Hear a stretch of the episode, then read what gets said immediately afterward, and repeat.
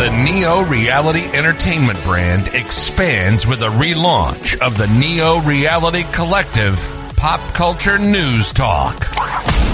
Your host, Eric Brown, gives his insights and thoughts in the ever expanding news world of comic books, professional wrestling, gaming, TV, and movies. Be sure to donate to the brand and keep up to date with additional content on YouTube channels such as Neo Reality Entertainment, NRE The Wrestleverse, and NRE Pop Culture Omniverse.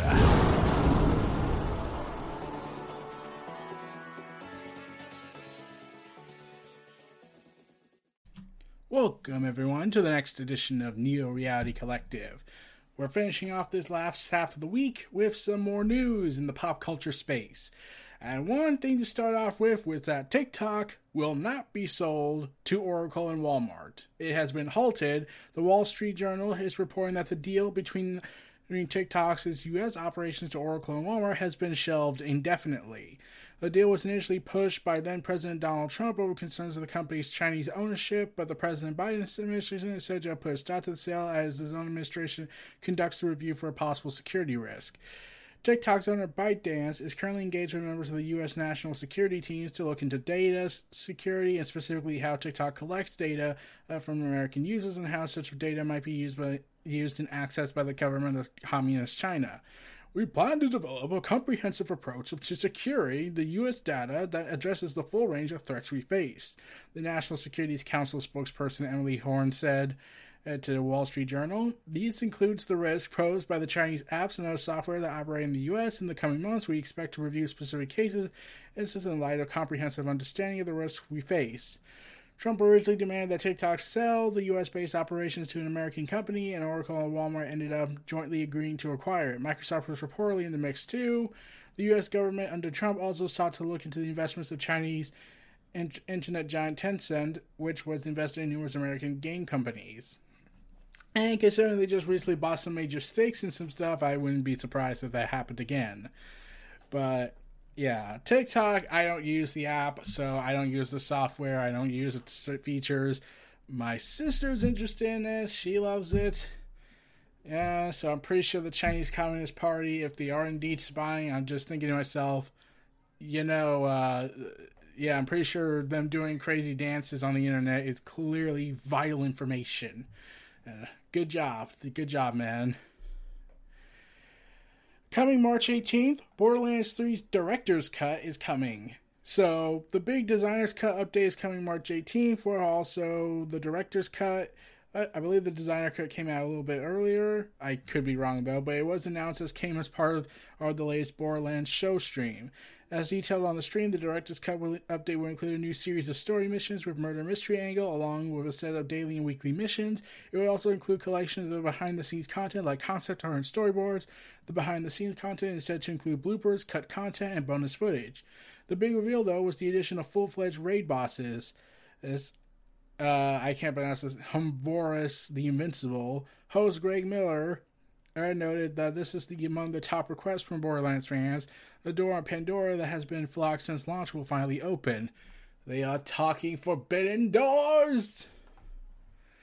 So, leading to the new content, you'll need to complete the main campaign to take part in the fight. You need to pay 500 Eridium each time you want to unlock the door.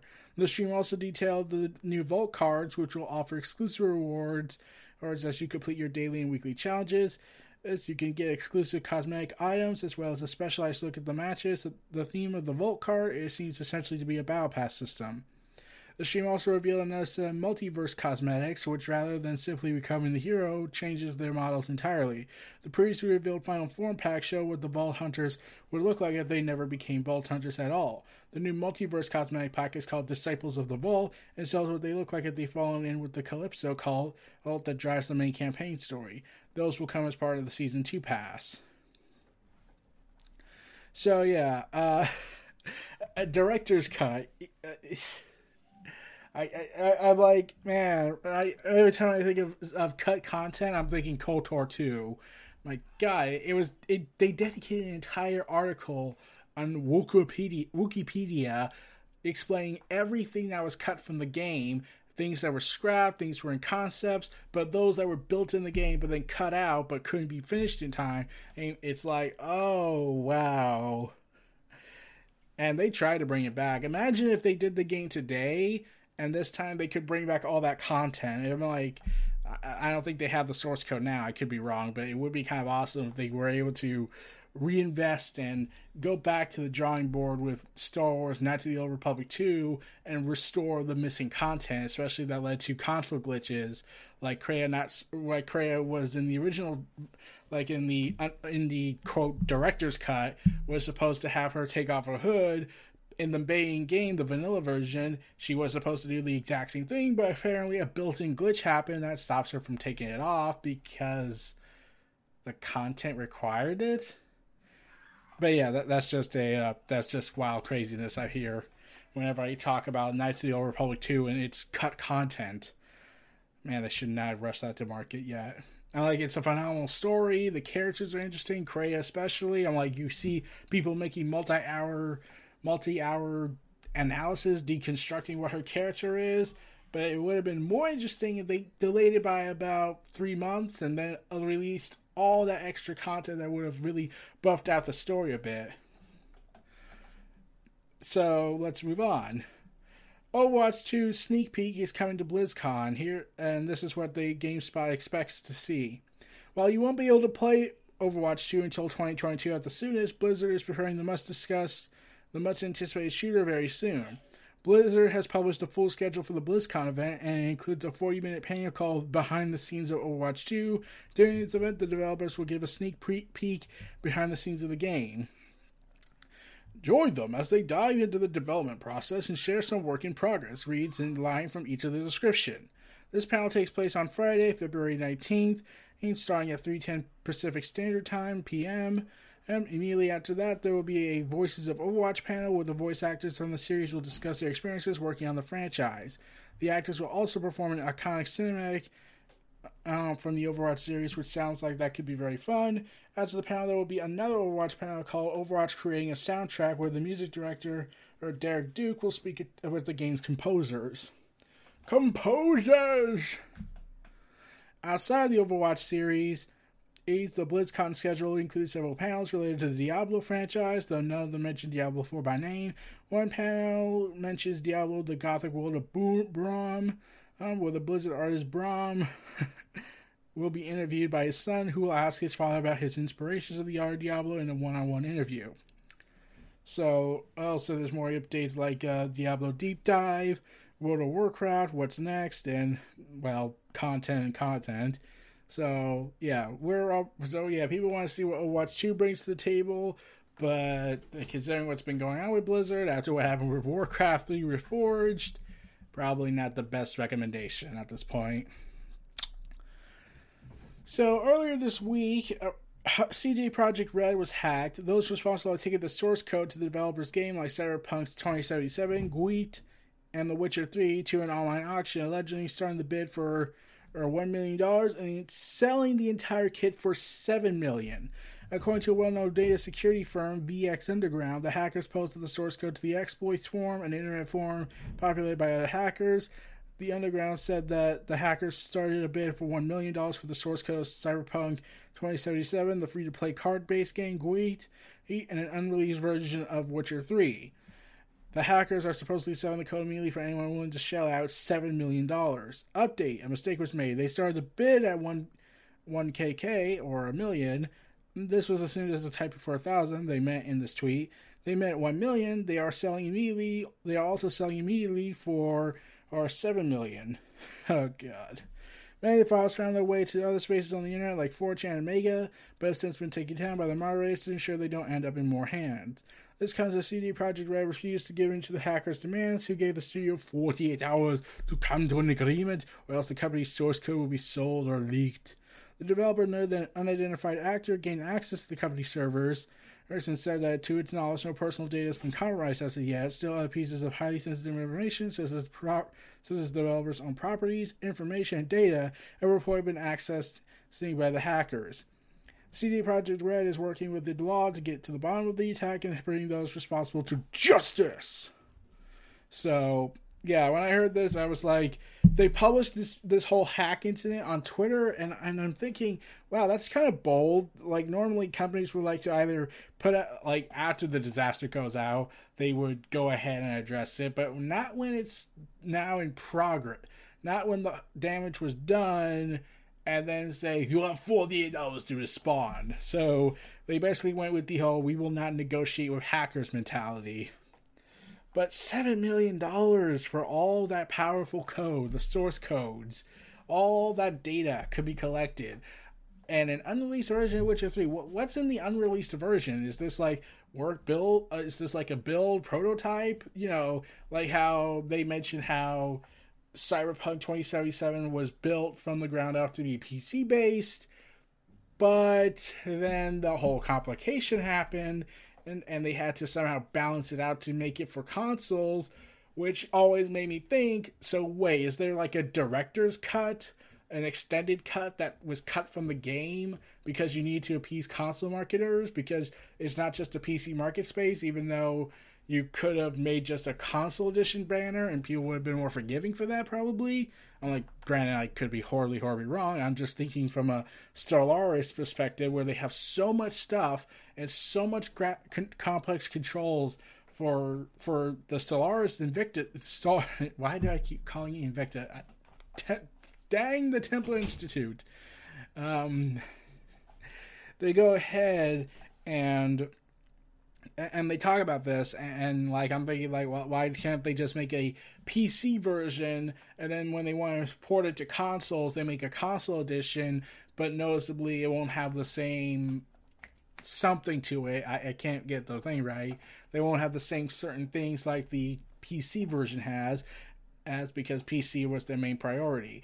I mean, granted, it could be wrong and it does sound horribly unfair, but this should have been really thought through when there was coming up. But uh, yeah.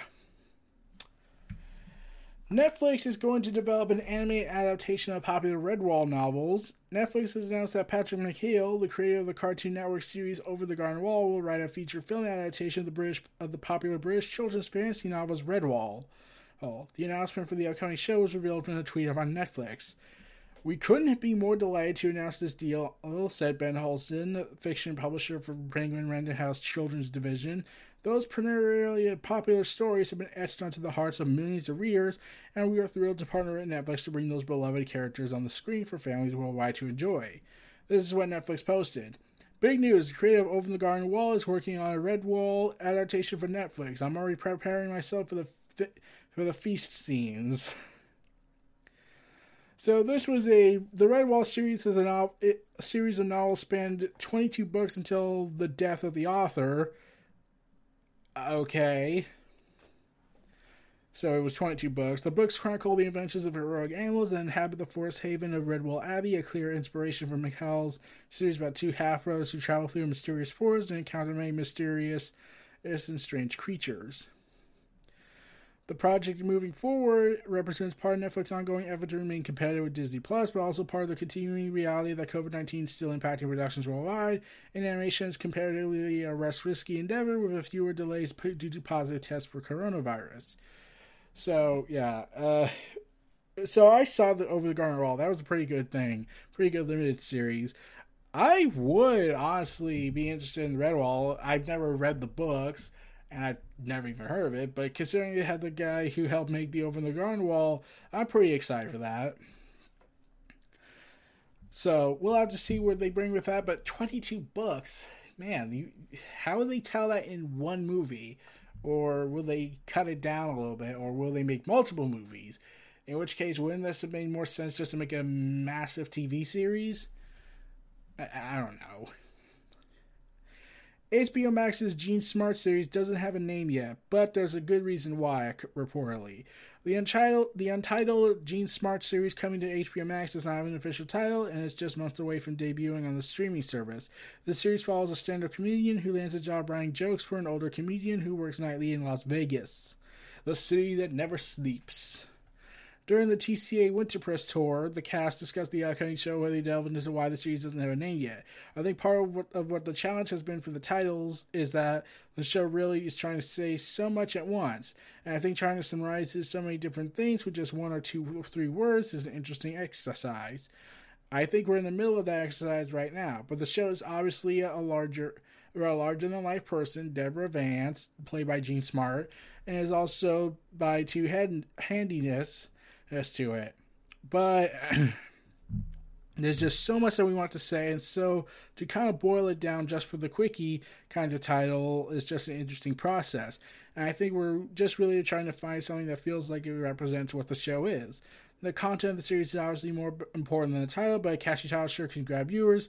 The series follows legendary comedian Deborah Vance, who forms a dark mentorship with Ava, a 25 year old writer who ends up writing for Vance.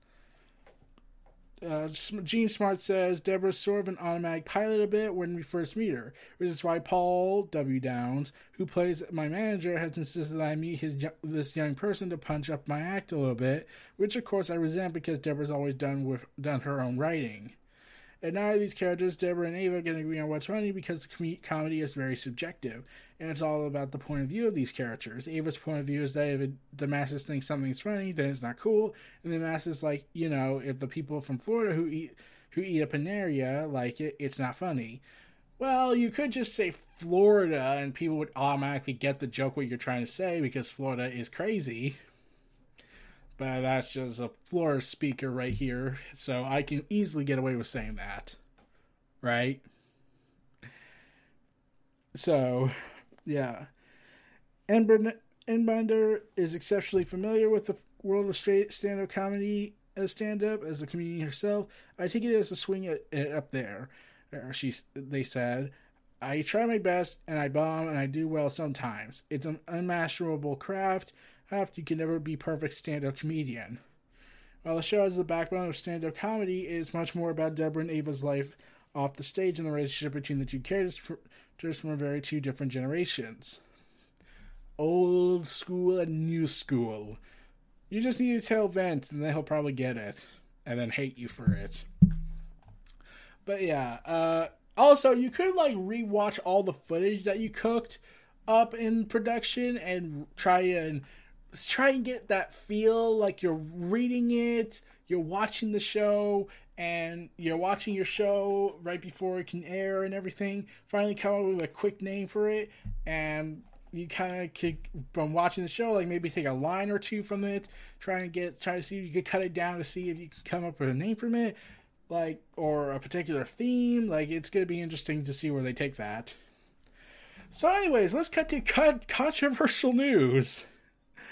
So, do you remember Cara Dune from The Mandalorian?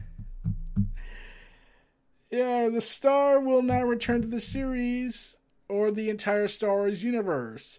Lucasfilms has released a statement announcing the actress and former MMA fighter is not currently employed at the company anymore and that there are no plans for her to return in the future. This comes after a um, this is coming after she had made a post on Instagram comparing the persecution of the Jewish people to Nazi Germany, and Nazi Germany to hang someone for their political views. Oh, damn it. So, let's see. So, okay. Republicans are, are being targeted. Like, I know I'm going to be a little political on this pop culture talk, but this is kind of related to it you're going to compare the people having issues with Republican people after the whole misery that happened with Trump. Uh, at least in my opinion, if you disagree, fine. Just don't try and shove it in my face. I'm just speaking my opinion on this. You're going to compare people who don't like another person because of their political beliefs to a country that believed mass murder was perfectly okay, even when everyone was, even when the rest of the world said that it's just the stupidest fucking idea in history, and you should, and we should stop you. I mean, oh man, like people died in the Holocaust.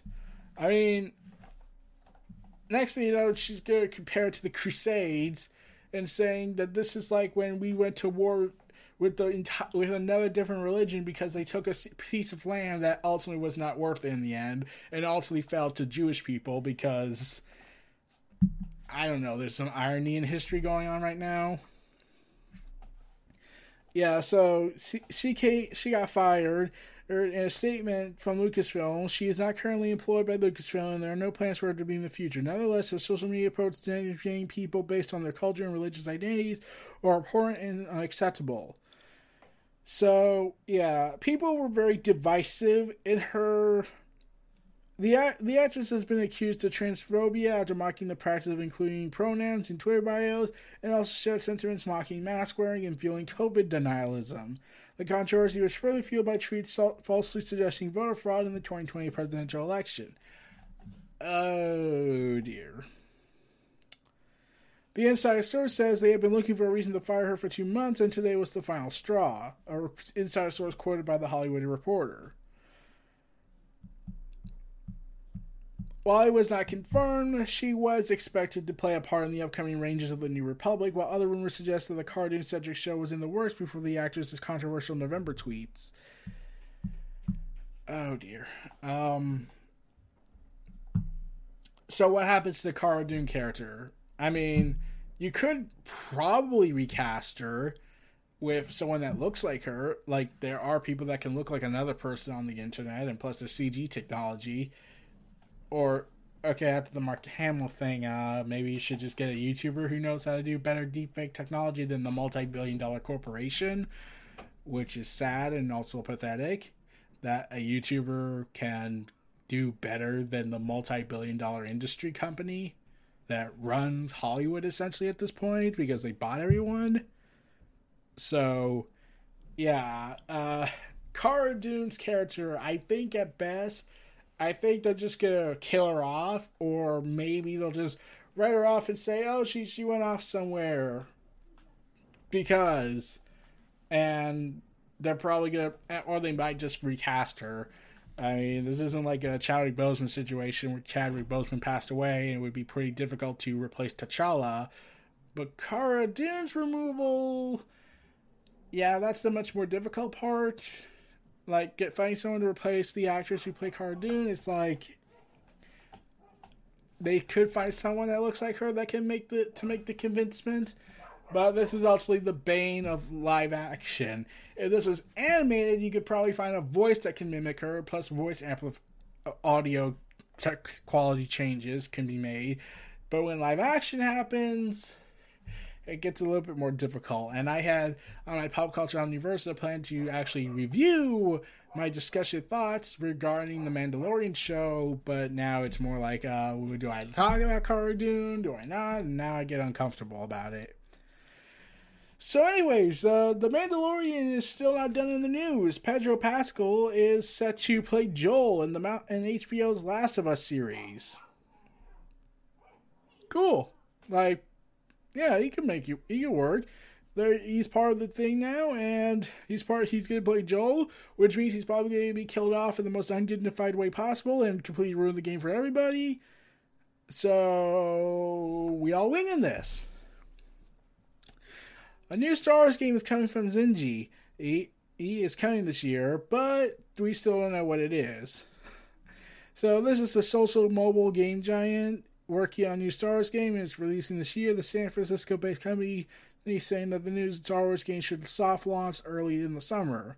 The full launch could happen by the end of the year, but they're tempered its statement by saying it's only a possibility, nothing set in stone yet. So if it's a mobile game, I have no care for this, so let's move on.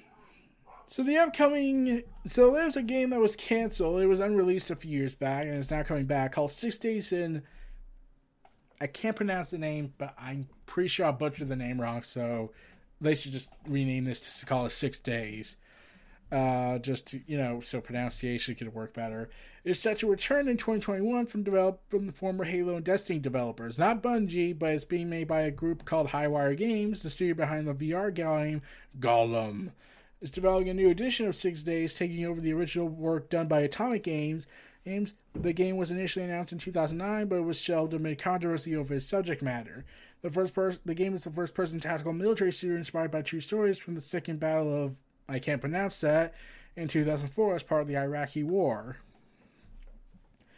So, yeah. They also said this has no involvement with U.S. military and U.S. government. It's not some recruitment ad. So we'll have to see where they take that and see how people take with it. So, update on Pokemon Go stuff. Pokemon Go developers create Black Developers Initiative to fund and support games. Yay! Niantic has launched a new game development fund called the Black Developers Initiative, which the company aims to fund and support the development of games made by black creators. Our intention, reads a line from the announcement, is to empower black game AR developers and provide access, resources, support so they can build amazing games and experiences and inspire people to explore the world together. So, yeah, the teams who are chosen to Chosen from the fund will receive five months of funding, executive mentorship, and development support to create a playable prototype. Prototype! The first participant in the program is a studio called Wicked Saints, which is developing a prototype for a game called World Reborn. The title is described as Game of Thrones meet Rivendell with a little dash of Black Mirror. I like the idea. You have my attention now. So you can learn more about the game and the developers behind it in the in a special video that was published. Which to qualify for the initiative, teams must meet at least one of the following criteria: the black team members have a direct line to profits to the profits of the game. The company also in studios at least thirty one percent black owned operated and controlled as the base by the NFSDC requirements defined under gratification certifications criteria used by Small Business Administration. Eligibility is established via combinations of screenings, interviews, site visits, post COVID ownership. If in the case of publicly owned businesses, means that at least 51% of the stock is owned by one or more black members.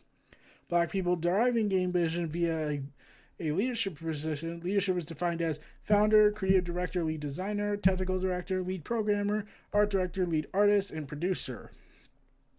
The studio team is at least 50% black okay, um, okay, give more people opportunities and whatnot. Now, I'm probably that guy that thinks that it should not really depend on ethnicity. It should probably depend on talent and ability, regardless of gender, race, belief, or sexuality, because it's time we grew up as a society, but we still need to break down these barriers. So I totally get this. I totally understand where they're coming from we'll have to see. Give people, give more minority people and more, more not as getting pushed as much in, in jobs, marketing, as possible. So yeah, I, I understand. HBO is looking for the right tone for True Detective season, True Detective season four as it moves forward. So HBO Chief Content Officer (CCO) Casey Bloys Ace has revealed that work has started on the potential season four of the acclaimed anthology cop show True Detective. They told Deadline the the CCO told Deadline that the company has hired new writers to develop the next season.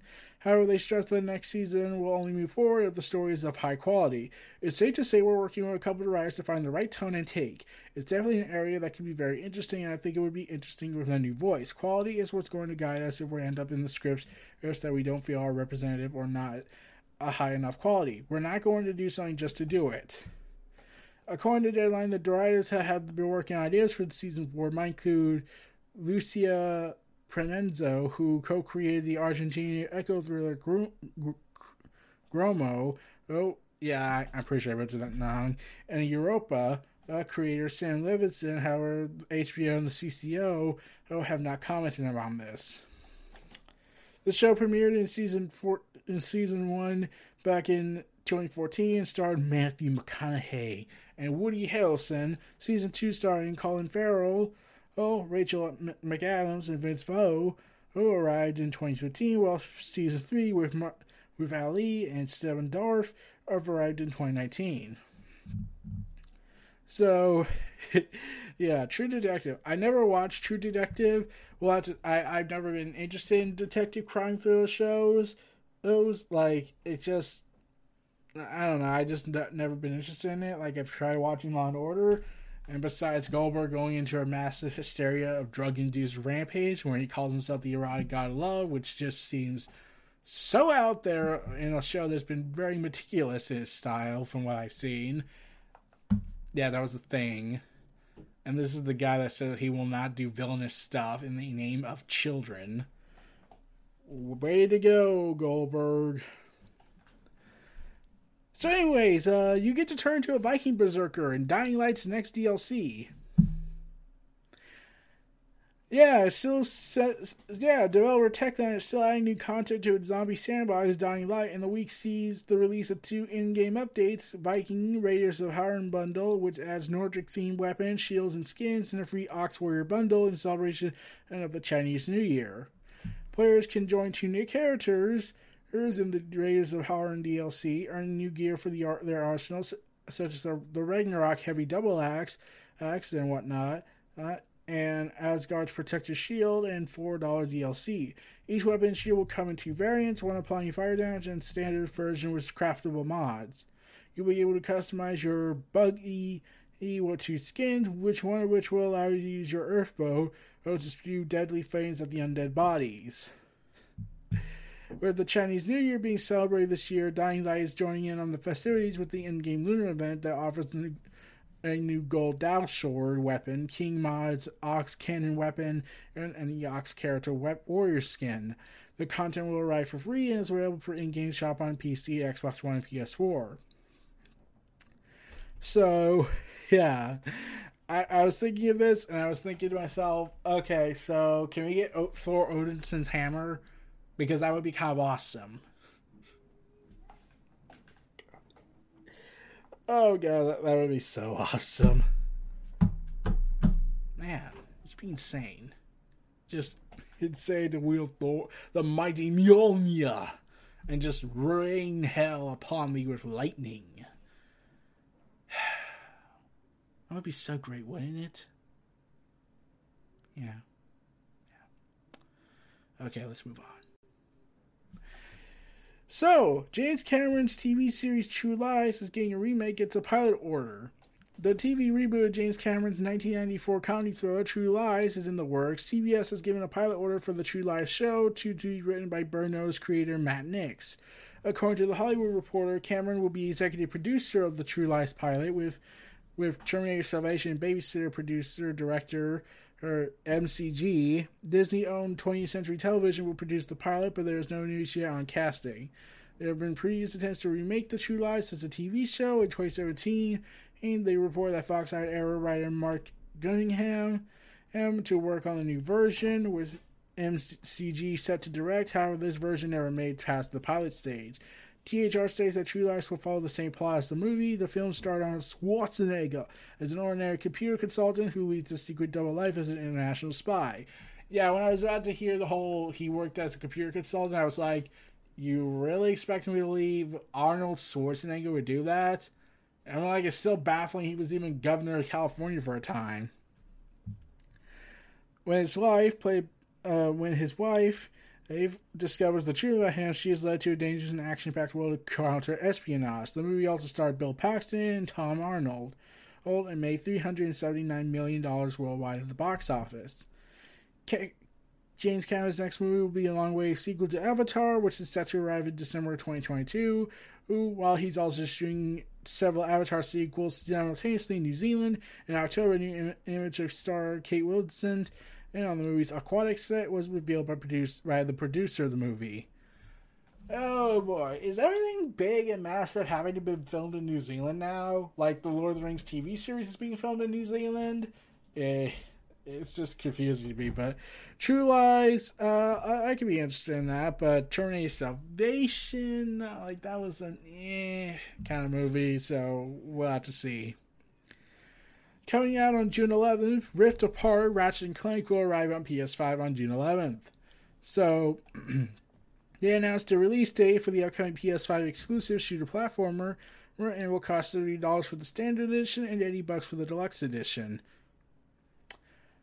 Pre-ordering either version will get you the will get you a uh, Carbonox armor and Viceler Met Weapon. Participating retailers will sell physical editions with these pre-order goodies, including as a voucher and whatnot. Both the armor and the weapon have been updated uh, for the PS5 with the Carbonox armor showing off high definition textures and ray traced reflections.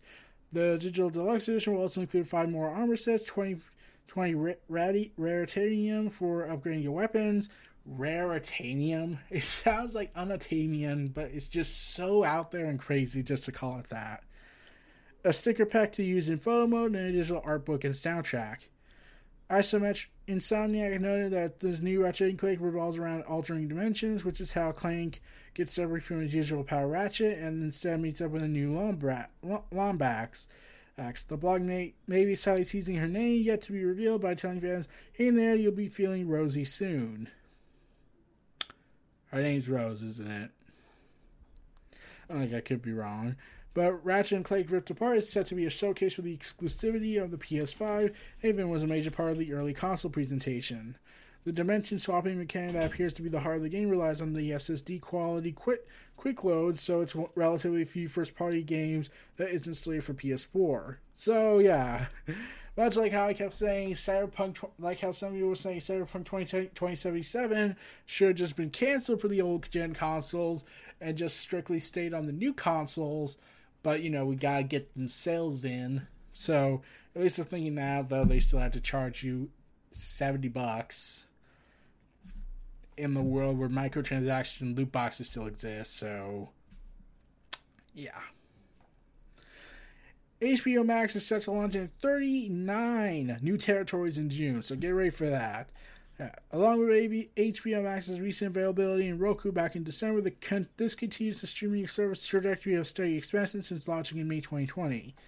So they're set to launch in 39 different territories in June. You can check out the list, and I'm currently excited. Also joining the whole Borderlands movie epic, Jack Black will play Claptrap. There's a rhyming to that, and I don't know why they. And I'm pretty sure that's the only reason he's in this movie. Yeah. Yeah, so, yeah, Jack Black. Jack is back, back in black. Jack is back. Woo! yeah, he's set to play, set to be Claptrap. Yeah, that, that's certainly something. So there will be a show called The Overstory, the next third Netflix show by the creators of Game of Thrones. They have announced that for their Vert project with Netflix, as part of the overall deal with the streaming service, is yet another novel adaptation. And the Hollywood Reporter states the duo will be taking on the Pulitzer Prize winning book The Overstory, by Richard Powers, and turning it into a live action drama. The Overstory is described by Netflix as a sweeping, impassioned work of activism and resistance that's also a stunning advocacy for the natural world.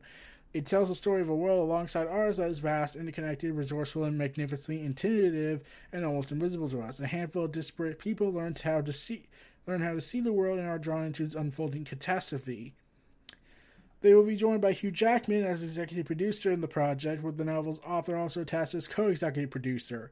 Ah, so Wolverine is set to help with this. Good, good. Uh, so this is all three of these projects, all three of their show projects with um, Netflix is set to be part of the massive $250 million deal the duo has with Netflix. Okay, so I think they can make this work because let, let's be real, the Game of Thrones cre- the Game of Thrones creators David Benioff and D.B. Weiss, Weiss or whatever. I kept thinking like, okay, from what I've seen, they seem to have a problem coming up with original content that can make fans happy and they do better being adaptation directors and writers. I feel like that could work. So, yeah, I have no problem with them. If they're adapting more books into movies and TV, fine. So I'm pretty sure they could have been trusted to do a good Star Wars movie because they're working more with a dip, with an established source material as opposed to just coming up with their own stuff on the fly. Speaking of Game of Thrones, the prequel House of Dragons has added four more cast members in, in major roles. Harry uh, Potter actress Rhys Ifans has been cast as Otto Hightower, the Hand of the King. Crazy Rich Asian star Sonoya Mizuno will play Mysaria, a woman who came from nothing and rose to immense power. Prince of Persia Sansa Time Steve Ter- uh, Steve, I can't pronounce the last name, who will play the Lord, Lord Corlys Velaryon, aka the Sea Snakes, a famed nat, nat, nat whatever, an adventurer. Eve Best from King's Speech will play Princess will play the princess, who is the dragon rider and wife of the Lord, uh, of the prince, uh, of the Lord. Yeah, I, sorry, I got that mixed up. Uh, the new cast members will join up the Ori. It includes Doctor Who actor Matt Smith as da- Daemon and Targaryen, Paddy Considine as King Varys Targaryen, and the Oliver Olivia Cook, okay, as Alicent Hightower, and Emmy and Emma as the Princess. Ra- Man, why did these fantasy games have to be so complicated? So, yeah, they just got these new characters on board, so we'll have to see. Good news for Kingdom Hearts fans, but want to play on PC. It's finally coming to PC. Yay! There was much rejoicing until they heard that it was coming exclusively on the Epic Game Store. Why? Why? Oh man. Why? Oh man. So, anyways, Leonardo, Leonardo DiCaprio's very expensive movie, Killers of the Flower Moon, adds Lily Gladstone to its cast. Pretty good, pretty good. I trust Leonardo DiCaprio, so he's an awesome, he's a great actor, so there's gotta be something. Also, coming out in 2022 will be HBO Max's Peacemaker series, coming to January.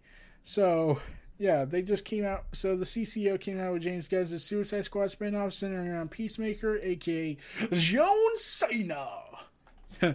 yeah, Steve finally turns heel, and he's playing a character who loves peace so much he will die, he will fight and kill to protect it. There's something to that character that sounds very hilarious. Disciples returns after a long dormancy with an unsettling new trailer for a brand new game. The Disciples series is back with publisher Calypso Media and developer Frima Studio announcing Disciples Libertarian Liberation. Sorry, I don't know why I said Libertarian. Will be released on Xbox Series X and S, PS5, Xbox One, PS4, and PC in the fourth quarter of 2021. The Dark Fantasy Strategy RPG franchise has seen a new entry since Disciple 3, which came out over a decade ago. So yeah, for those who love Disciples, get ready. Your your Presses series is coming back. Also, as part of the COVID pandemic, because of course it is, is WonderCon 2021 has been canceled and will be folded instead into the upcoming WonderCon at Home event. And as part of the whole Comic Con at Home event initiative, and for the second year running from March 26th to 27th. It will be reducing schedules to three, then th- then three from two to three. Wait, from three to two due to the limited financial resources after the 2020's cancellation of digital events. Yeah, that sounds about right. So yeah, the COVID virus is still being a pain, but and, and to further compound the situation with this, Black Widow is still set to release in theaters, even though at this point we should just give up up and just push it to Disney Plus Premium. Um, instead, they're saying, "Yeah, we we could delay it again. We can afford it. Yeah, that that probably is not going to be worth it. Just put it on premium, and you'll probably make some cash out of it." So, yeah.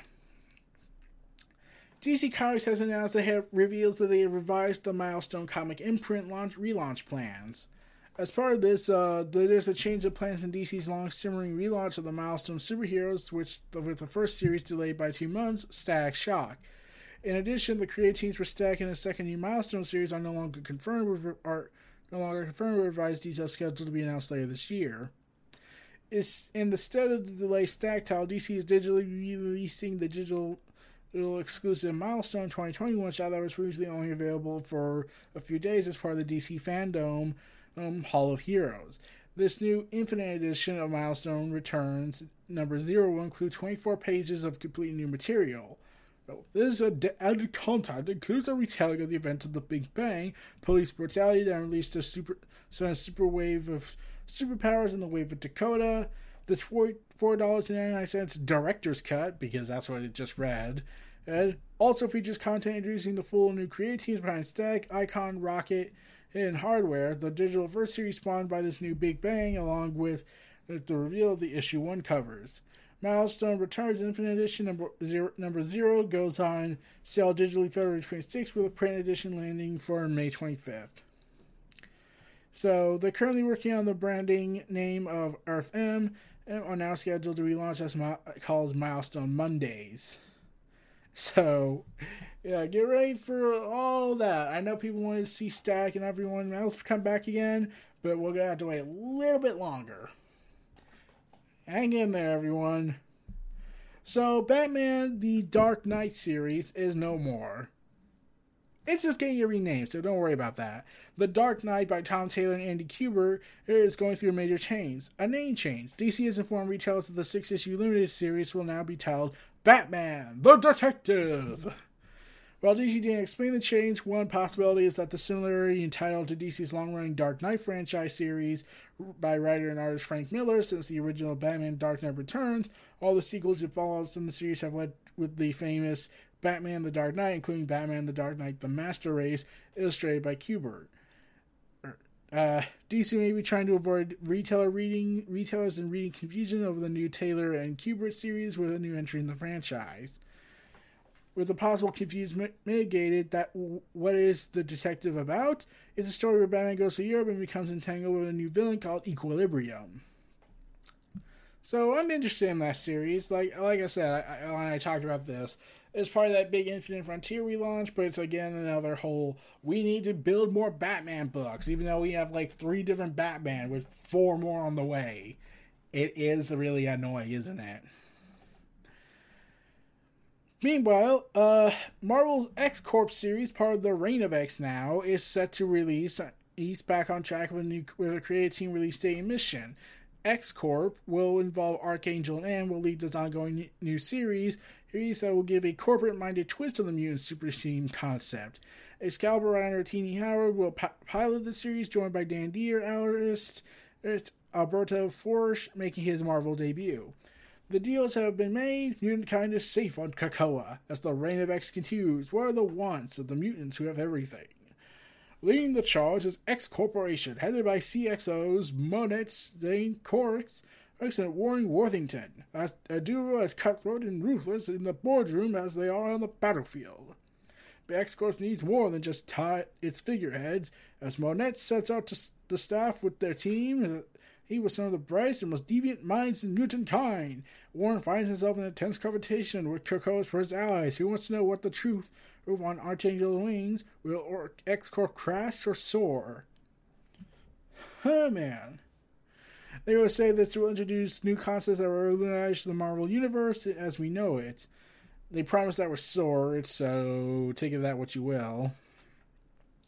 For her part, writer Tini Howard says build off previous business minded versions of Marvel Mutant Teen, such as New X Men and All New X Factor, and that she was actively test driving her version of it in the recent Empyre X Men limited series, which featured this team. So, Empyre X Men gave me the chance to test drive some of the earliest concepts, Angel and Monet as, as dual CXOs, those Jamie Madrox by their side, and they're cleaning up with some of Charles Xavier's portfolio.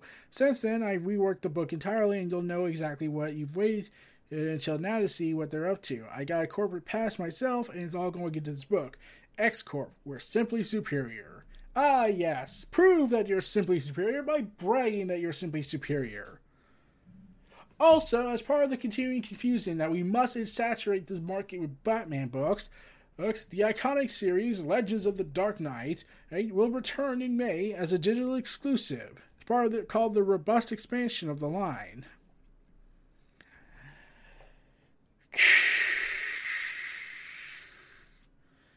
is the second high-profile digital first title of DC Comics has been announced this week, eh, along with the Justice League murder mystery Last Ride.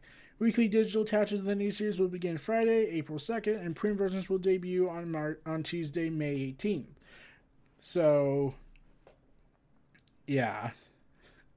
Originally debuting in 1989 during the rapid expansion of the comic book direct market and was colloquial cult known as the speculation era, Legends of the Dark Knight was an anthology that recruited who's who Batman creators in this era, including Denny O'Neil, Grant Morrison, Ed Harrington, Harrigan, and Mike W. Barr, Doug Moench, Joey Jose Lucy Garcia Lopez, Klaus Janson, and others. Yeah. Um, yeah, their efforts yielded unforgettable story arcs for the comic book fans, such as Sandman, Prey, which redefined the evil and twisted Dr. Hugo Strange, Gotham and Venom, the story that introduced the dangerous super steroid to a Santa Prisca prison inmate who would later be known as Bane. I was born in the dark. So, yeah. The new version will release initially on digital platforms as a 10 page weekly chapters, first with two digital chapters making one comic print issue. According to DC, Legends the Dark Knight will serve as a place for both well known and up and coming con- creative talent to tell new evergreen stories appealing to a wide variety of fans, all based on one of the most beloved and enduring characters in popular culture. He's also the most oversaturated and overly used character in popular culture. Like, he's everywhere now. Like, uh, oh god, there's just so much Bat books going around. It's so annoying, honestly, at this point. God. So, in a more shocking twist for Doctor Doom, he has joined the Guardians of the Galaxy, part of his potential face turn, because because Hickman did it and they reversed that idea. So, yeah, yeah. So, oh man. The galaxy no longer needs heroes, it needs superheroes, not deputized by the Galactic Council. Wait, the Guardians of the Galaxy were never deputized until literally just now? Wait. How many times have they saved the universe? Yeah, yeah, whatever. The Guardians need new members to tackle the deadliest threats yet. So, Victor Von Doom why? Yeah, so Victor Von Doom is part of the Guardians of the Galaxy now. Okay. However, I must deliver some passing news on this. The King in Black, The King in Black, The King in Black. Number five has been delayed. It that now delays other tie-in comics so they don't spoil anything. So that means Fantastic Four will be late, which is a King in Black tie-in, issue 30 to be precise. It's Namor is delayed. King in Black Planet of the Symbiotes number three has been delayed. Venom 200 has been delayed eight nonstop Spider-Man number one has been re- delayed. So yeah, about a couple, about what two weeks or so. But yeah, it sucks all around. But we gotta get this story completed and the universe to be caught up to it. We can't afford to be reckless. You well to remember that. Also, to those who love G4, uh, X plays Adam Sessler and Attack of the Show's Kevin Pereira are officially returning to G4. Yay! For those, I don't remember them that match, except for X Play. I remember that, but I honestly don't remember them. Um, yeah, so they're set to return. They're officially returning to G4 and will be hosting the revivals of X Play and Attack of the Show, respectively. While G4 recently confirmed that X Play and Attack of the Show will be returning, this is the first official confirmation that Sessler, Larry, and Kevin are officially returning to the, rejoin the network. So, good luck with that. Also, um, Overwatch X lead writer working on a new multiplayer game, action game for character action game for 2K. The ex lead writer of Overwatch, Michael Chu, who is working on a multiplayer character action game for the new 2K game studio, 31st Union, Twitter user a Twitter user put together a thread looking at 31st Union jobs opening. The most telling nugget of info comes from senior software listing, which calls a multi-platform multiplayer character action game, which sounds similar to the premise to other hero shooters such as Overwatch and Team Fortress 2. Oh man. So yeah. The details also list calls the game a AAA game, desiring a candidate familiar with PS4, Xbox One, iOS, and Android development tools. Our listings mentioned familiarity with the Unreal Engine 4, suggesting this game will be aim is being built in and ex Overwatch warrior joined the 31st Union in July 2020. He mentions the, in a blog post on the studio's website that he's passionate about creating inclusive characters and has found a studio that represents those values in 31st Union. Our mission is to not only tell diverse, representative stories, but to create better systems that will enable us to authentically and accurately represent unrep- underrepresented groups from around the world. Perhaps most importantly, to foster an inclusive environment where those stories are told by a broad and diverse group of creators who speak their own voices from their own experiences. Yep, okay, well, I can work with that, but they gotta be careful with this. Team Fortress 2 and Overwatch kind of corner the market right now in team character shooters. Ooh. Sorry. So the Wonder Girl series I was going to feature uh, Yara Flor has not is not going to be picked up by the CW. Tragic. Uh, Dailyn Rodriguez is the executive producer and co-showrunner of Queen of the South came out oh, and says that yep, it's not happening. Saying this, some sad news for all those asking Wonder Girl is not getting picked up by CW. I was very proud of the script I wrote, which I could have shared the world I created, but unfortunately it wasn't meant to be. Thanks for everyone's enthusiasm. It meant a lot to me. I'm curious to know why they canceled it. No details have been coming out yet, but I would have loved to see what they had brought to the table, especially since they went since they could have touted that Wonder Girl would have been representing the first Latina superhero title in the characters or superhero title character of a DC TV series. So yeah. Sadly, for those who want to see Halo Wars 3, it's not in the works, leaving rumors open for another different spin-off.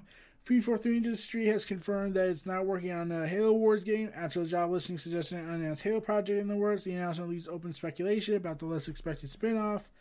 Uh, in this in the week's Halo community update, 8 the 343 team made it clear about the future of the Halo subseries. 343 Industries has no current plans for the Halo Wars 2 work, including in content updates, balance patches, bringing the titles to other platforms, or a new game in the series. There are no plans to development team to re-engage with Halo Wars 2, and we aren't working on a new game in the series at this time. However, if you are fans, there was a glimmer of hope. We're specifically never going to say it's never say never because, well, who knows what the future may bring. This especially is interesting, given reported on the job earlier for the so that suggested a new project for the Halo universe was listed it in development. A project made many took to me Halo Wars 3 was on the way. I didn't even think Halo Wars 3 at all, honestly. With that possibility now closed, speculation is more open, but as the team's moving forward to a new spin off or a separate Halo game as the rest of the studio wraps up to work on Halo Infinite. Previously unconfirmed rumors suggested that it could be a spin off of the works focusing on Halo 5's Fire Team Osiris. As for what we like to see, yeah, Halo horror game maybe. Officially, blog post claims that talent behind Halo Wars is shifting its focus to on supporting the Master Chief Collection and plenty of ongoing work to support the Halo franchise. Uh, yeah. Still, um, yeah, it, it's kind of interesting on this. I would like to see this happen, but at the moment, uh, I don't see that happening since they have, since they're working on Halo Infinite and will be working on it for ten years. I must stress. So you're so we're gonna have to figure out something to make this work.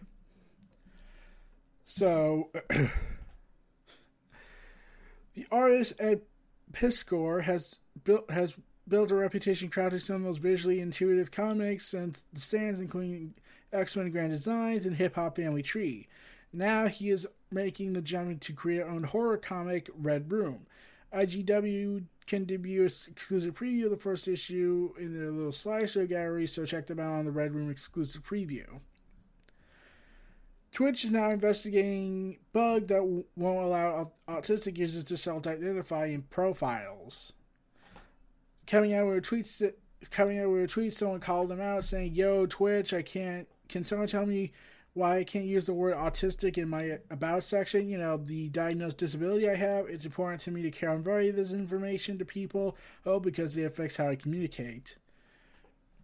More tweets follow suit saying, right, yep, I think I cracked it. Twitch won't allow you in your bio to put autistic as the first descriptor in the list of self descriptors, even though that's what many would naturally place it.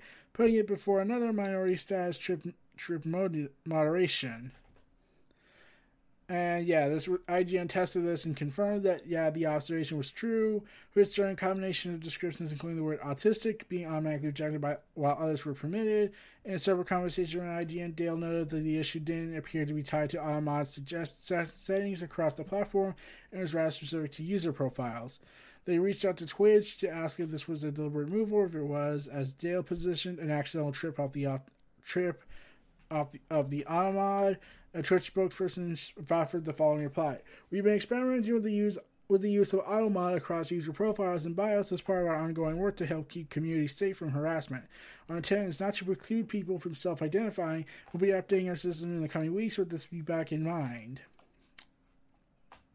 Yeah, Twitch has been making the effort to crack down on harassment across the platform, including implementing a new policy as of January 2020 22nd that included a stricter rules on the use of targeted or hateful language, including flagging words that can be used in a neutral manner, for instance, virgin, but are also frequently used as insults. It also removed the polymer face of the popular PogChamp emo after Ryan after the PogChamp guy he appeared to encourage further violence at the insurgency of the Capitol Hill on January. Users will now vote for a new face of the PogChamp emo today in this video at, at the time this week. So, yeah, that happened. I don't use Twitch. I like I have a Twitch account. I try to get into it, but I'm just not clicking with it. So I just moved on and focused more on YouTube content and podcasting. Ubisoft has announced that Ubisoft Massive confirms more content is planned for 2021 for the Division 2. The Division 2's title update number 12 was meant to be the last title update for the game, but Ubisoft has changed its mind and has confirmed that more content is on the way in this, later this year. Ubisoft Ma- Massive posted a message from the Division team on Reddit saying that this new content is due to your continuous passion and support. Today, we are thrilled to confirm that there will be additional content for the Division 2 release later this year. It is because of your continuous support and passion, and which enables us to continue to build upon Division 2 experience. We cannot thank you enough for that. So you notice the title update 12 was originally meant to be the last major title update for Division 2. Oh, but thanks to your continued support, we are now in the early stages of development for fresh content to release later this year in 2021. While there are no details revealed as to what this content may be, Ubisoft promised we, quote, won't have to wait too long. So, fans of the Division 2 are probably ecstatic. Kacy, aka the girlfriend of Ricochet, has came out with a quote response to the criticism being seen in public without a mask. I have been very vocal about the coronavirus. She, but I was like, okay, okay. She made a statement. Let's hear what she has to say. If she pulled the Sephiroths in Nia Jax car where they just ignore the car, the criticism completely, then we'll have a problem. Then I get to call her out on it, and rather than if I make a Wrestleverse video where I condemn her actions and and also criticize her to no end in probably thirty minutes to an hour. So NXT performer Kacy has posted a video response to criticism over not being over being seen in public not wearing a mask, receiving backlash from fans for social for patronizing a restaurant along patronizing a restaurant along with friends prior to the Super and were not seen wearing masks. She explained that she has been masking when necessary during the pandemic and is otherwise following local guidelines. I just wanted to get out here and talk and be able to talk to everyone for a minute. That I know people are concerned that I was at a restaurant over the weekend, and I want everyone to know that I hear you and I appreciate the concern. Yeah, it's more like uh, can you stop breaking the rule and ultimately like put on a mask? Like, didn't you host a party with uh, over ten people? And reportedly, one of them was Marty Scurll, so clearly he's doing all right despite you know his career being pretty much being on pause. But uh, yeah. Here I live in Florida, the worst state currently going right now because they want to top everything up. Up because they want to be the America of the America that must top the coronavirus pandemic somehow. Oh. Florida restaurants are open to a certain capacity. You have to wear a mask when you go in, and when you leave, you leave. Really, anytime we aren't sitting down at the table, we have to have a mask. That's when we are sitting down to eat and drink think we are allowed to take our masks off. I know that that's part of what people saw and that people were upset with. Okay, here here's the thing. Every time when I saw that video, my problem wasn't strictly because she's not wearing a mask. It's because it felt that place was super busy, like beyond what guidelines usually recommend in Florida. Like, come on. And the problem looked like that it looked so cramped that it didn't like I've been to restaurants during this COVID crisis and I have followed all the procedures, but every place I've been to, but the one restaurant I've been to the most have always had always cut, always locked down two tables that separate enough space for us to maintain distance, and therefore we wouldn't risk getting spreading with the virus or interacting off of each other. Or it would just be between our small little friend and clique, or just one person or two people. But for the bar that they were at, which looked like a bar, I could be wrong if it was, it was a restaurant, she's saying, it looked packed, it was loud, it was commotions across the board. Even if you followed the ruling, but shouldn't you have been like getting alarm bells in your head, you know, not to publish this on social media where you know the internet will attack you, especially with everything going on? And especially when you got to consider that, well, how do I say this delicately without, without offending anyone? Um, you're we don't see you with we we will make the assumptions. That's the internet's mentality. We will make that assumption, even though we don't know the full story going on. But here's the thing: if I was Kacy's position and I went to that bar or restaurant and there was that many people in there all crowded around, I would have left. I would not have went in. I would have left. I would have just said, "Look, can we just eat at home because this is a terrible idea?" So yeah, she has apologized, and I use that term quotely um, about this, and saying, I understand your concern. I want you to know that I do care about the safety of others around me and myself. I follow all the protocol. Luckily for me, with work, we get tested at least once a week, if not twice sometimes. I carry my hand sanitizer with me everywhere, and everywhere that we have to, I wear my mask. Okay, uh, you do realize WWE has had multiple breakouts. Drew McIntyre got that, and they fired Steve Cutler just for getting sick, which means that three fourths of the roster is pretty much dead to him. So um, Drew's pretty much gone, but you know they're not going to do that because he's their champion and because he's not Steve Cutler, which means Drew has more value. All of you suck mentality. But yeah. I'm sorry that this moment made people think otherwise, and I just want you all to know that I hear you. I appreciate the concern. I'm looking out for the safety of others around me as well as I'm trying to take care of myself the best I can. I wish the best for everybody. Okay, so yeah, I, I already provided the peanut gallery commentary on that. But there is one last piece of news to end this on to end this podcast on.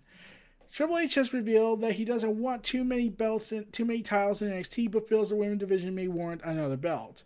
Triple H has admitted that he doesn't like it when promotions have too many championships because he feels the champion should be sacred. But when asked if the women's division could potentially see another title, he said, "Title the division's depth, potentially warranting a new title." Okay, Triple H, I, I just want to point this very delicately out. I think your company, your place of work, is the biggest company that has so many titles to the point it's virtually a participation trophy.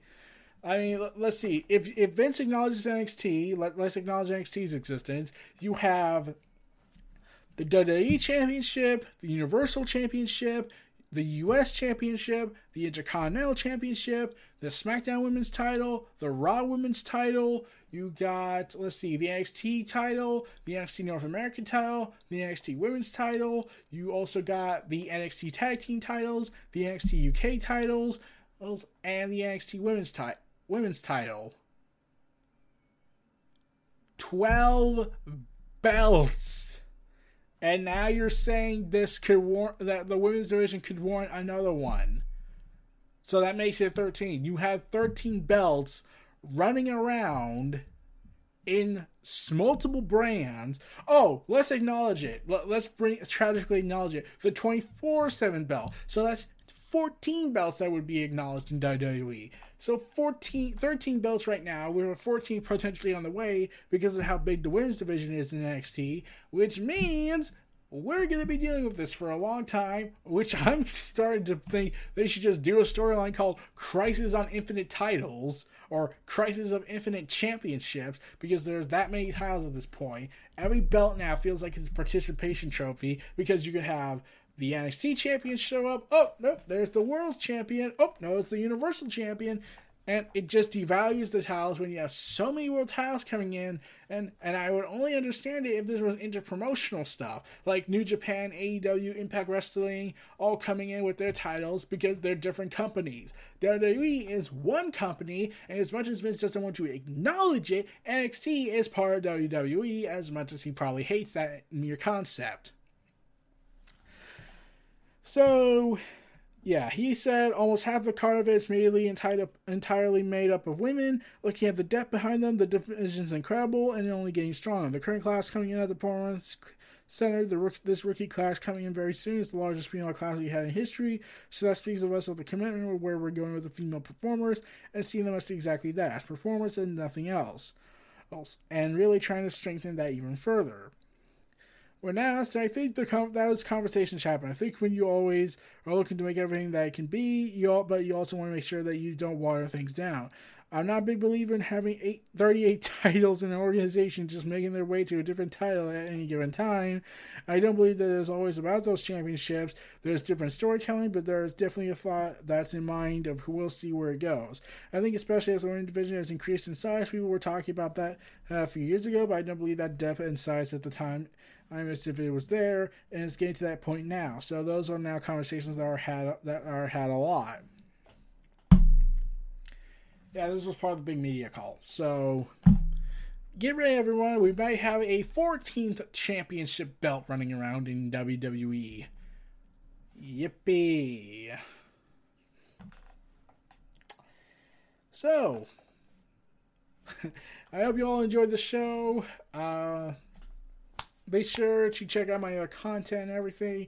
And I'll see y'all next time. Here's the outro for everyone. Stay tuned, everybody, for next week and for the next two episodes. I'll see y'all next time. Take care and peace out. Be sure to donate to the brand and keep up to date with additional content on YouTube channels such as Neo Reality Entertainment, NRE The Wrestleverse, and NRE Pop Culture Omniverse.